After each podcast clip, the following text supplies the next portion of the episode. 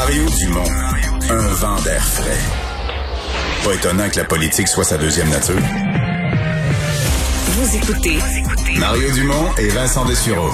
Mario Dumont nous attend. Mario, euh, fallait bien s'y attendre. Euh, la coroner Jeanne Kamel, qui, en rendant public son rapport sur la mort de Joyce Echaquan, revient sur le racisme systémique. Euh, François Legault persiste et signe encore. Pour lui, il n'y a pas de racisme systémique. D'ailleurs, la, la coroner est pas tout à fait claire là-dessus. Il dit il y a du racisme. Faudrait définir peut-être ou s'entendre tout le monde sur une expression commune.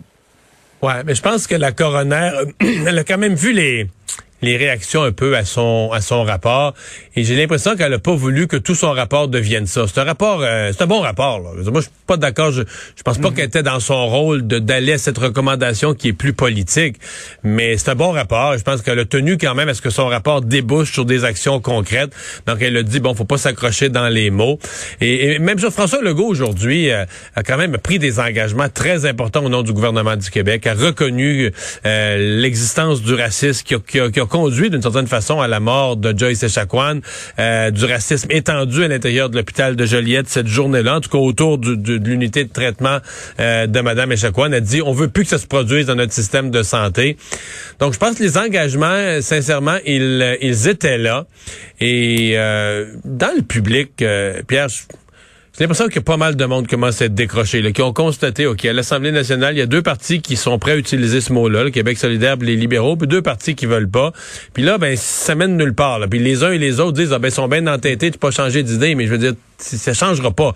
Donc, je pense que la population s'attend à ce qu'on passe, c'est-à-dire, bon, qu'est-ce qu'on fait concrètement? Euh, François Legault a pris des engagements. Ben, le rôle de l'opposition, c'est de s'assurer, est-ce qu'il pourra en faire plus? Est-ce qu'il a pris les bons engagements? Et surtout, est-ce qu'il va les suivre? Est-ce que ça va donner des résultats? Et je pense que c'est vers ça que le débat doit se, se déplacer. D'ailleurs, la coroner Kamel dit il y a tellement de recommandations là-dedans, c'en est une parmi d'autres. Il faut voir les autres aussi, et c'est un tout. Euh, parlons d'Aaron O'Toole. Euh, survivra-t-il à sa défaite? Il semble bien que oui, en tout cas, là, même si euh, il y a des euh, députés qui sont tout à fait en désaccord avec sa stratégie de la dernière campagne. Oui, mais on le sent plus solide qu'Andrew Scheer à pareille date. Ça reste un parti très divisé et il pourrait être victime de ça. Que ce soit son leadership, qui pourrait être victime de ça à travers son leadership, mais il pourrait aussi être victime de ça comme chef, là, dans des congrès ou dans un vécu de parti où ces divisions-là, ce- ces fissures-là apparaissent. Mais bon, euh, il peut aussi apprendre à devenir un meilleur chef du Parti conservateur dans les années à venir, réussir à garder tous les morceaux ensemble, préparer la, la prochaine élection. Mais pour l'instant, il a survécu à la journée et à mon avis, il, il en meilleure posture. Il ressort de son premier caucus en meilleure posture qu'Andrew Scheer pour demeurer chef. Maintenant, après l'Église euh, d'Amérique, euh, d'Amérique du Nord, d'Amérique du Sud, voilà que l'Église catholique de France est aussi touchée par un pub- un- la publication d'un rapport accablant. Ouais, mais euh, ça m'a quand même frappé, Pierre, parce qu'à Montréal, l'archevêque de Montréal, euh, Monseigneur Lépine, a mis en place toute une série de mécanismes, donné un mandat à un juge à la retraite pour faire la lumière. Et quand on regarde ce qu'ils ont fait en France, là, je dire, c'est tous les diocèses, c'est tout le monde, tout le monde a participé, toutes les communautés religieuses. Alors, ça m'a quand même laissé dans... Disons l'impression que j'ai eue aujourd'hui, c'est que si je regarde ça d'un point de vue québécois, je commande pas ce qui se passe en France, mais je commence, je commente le pendant chez nous.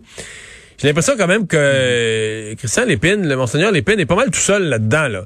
Et que, bon, euh, peut-être qu'il y a d'autres acteurs d'Église catholique au Québec qui devraient se poser la question, est-ce qu'on devrait pas, si on veut, parce que là, en France, on sent qu'ils vont pouvoir tourner la page. là. Mais si on veut vraiment tourner la page, est-ce qu'il faudrait pas que l'ensemble des communautés religieuses, que d'autres diocèses, qu'on élargisse le processus, qu'on le fasse une fois, et non pas qu'on sorte avec quelque chose à Montréal, puis que le mois d'après, on demande d'autres choses? La, la France a fait là un, un- un- grand ménage, un grand questionnement, un une revue, une revue complète de ce qui s'est euh, de ce qui s'est passé. Et j'ai de la misère à voir comment au Québec on va voir, on va pouvoir faire l'économie d'un exercice semblable. Sinon, c'est le supplice de la goutte d'eau, là, ça finit jamais. Hein? Oui. Ça finit jamais. Merci, Mario. Demain, Au revoir, 10 Pierre. heures sur LCN. Alors Vincent, on le rappelle, euh, journée marquée par le décès d'un humoriste chéri des Québécois. Oui, Pierre Légaré qui est décédé à 72 ans, ça a été confirmé dans les dernières heures. Euh, donc euh, entouré des siens, dit-on, décédé paisiblement à Saint-Jean-sur-Richelieu, laissant dans le deuil sa conjointe, ses trois enfants. lui qui a été derrière plusieurs one-man shows très populaires, les parlementeries entre autres. Alors un humoriste marquant du Québec qui nous quitte. On, se souviendra de toutes ces questions existentielles assez brèves. Hein? Il ramassait un peu de mots euh, des choses, euh, des des des, mots, absurdités du monde. Oui, et des mots d'esprit très très très drôles et Probablement qu'il aurait aimé. ta prochaine nouvelle l'aurait peut-être inspiré, inspiré pour un monologue. Hein? Assurément. Je sais pas, il a peut-être déjà parlé de ça, des voyantes ou des euh, du, surnaturel, et ça l'aurait inspiré un Américain, Mario, qui a qui poursuit sa voyante. Aux États-Unis, ça se poursuit quand même assez facilement. Sophia Adams, une médium spécialiste des affaires de cœur, avait rencontré son client Moreau. Euh, il lui avait l'avait tiré aux cartes. OK? Et lors du tirage de cartes, elle avait découvert quelque chose de terrible, c'est que euh, son ex lui avait euh, envoyé un sort en engageant une sorcière. Alors, si son couple allait mal, son nouveau couple, c'est parce que son ex avait engagé une sorcière. Qui avait fait un mauvais sort au nouveau couple. Au nouveau couple. Mais, heureusement, elle a une solution pour ça. Elle dit euh, un exorcisme de 5000 dollars euh, pourra retrouver l'harmonie dans le couple. Alors, il a payé euh, un acompte de 1000 dollars, au moins juste l'acompte, 1000 dollars. Euh, il passait à travers l'exorcisme et euh, ben, tu seras sûrement surpris d'apprendre, Mario, que ça, ça a été peu efficace, même zéro. Alors là, euh, il dit avoir souffert d'insomnie, d'anxiété, de crise d'angoisse. Alors il la poursuit sa voyante pour 25 000 dollars en dommages et intérêts.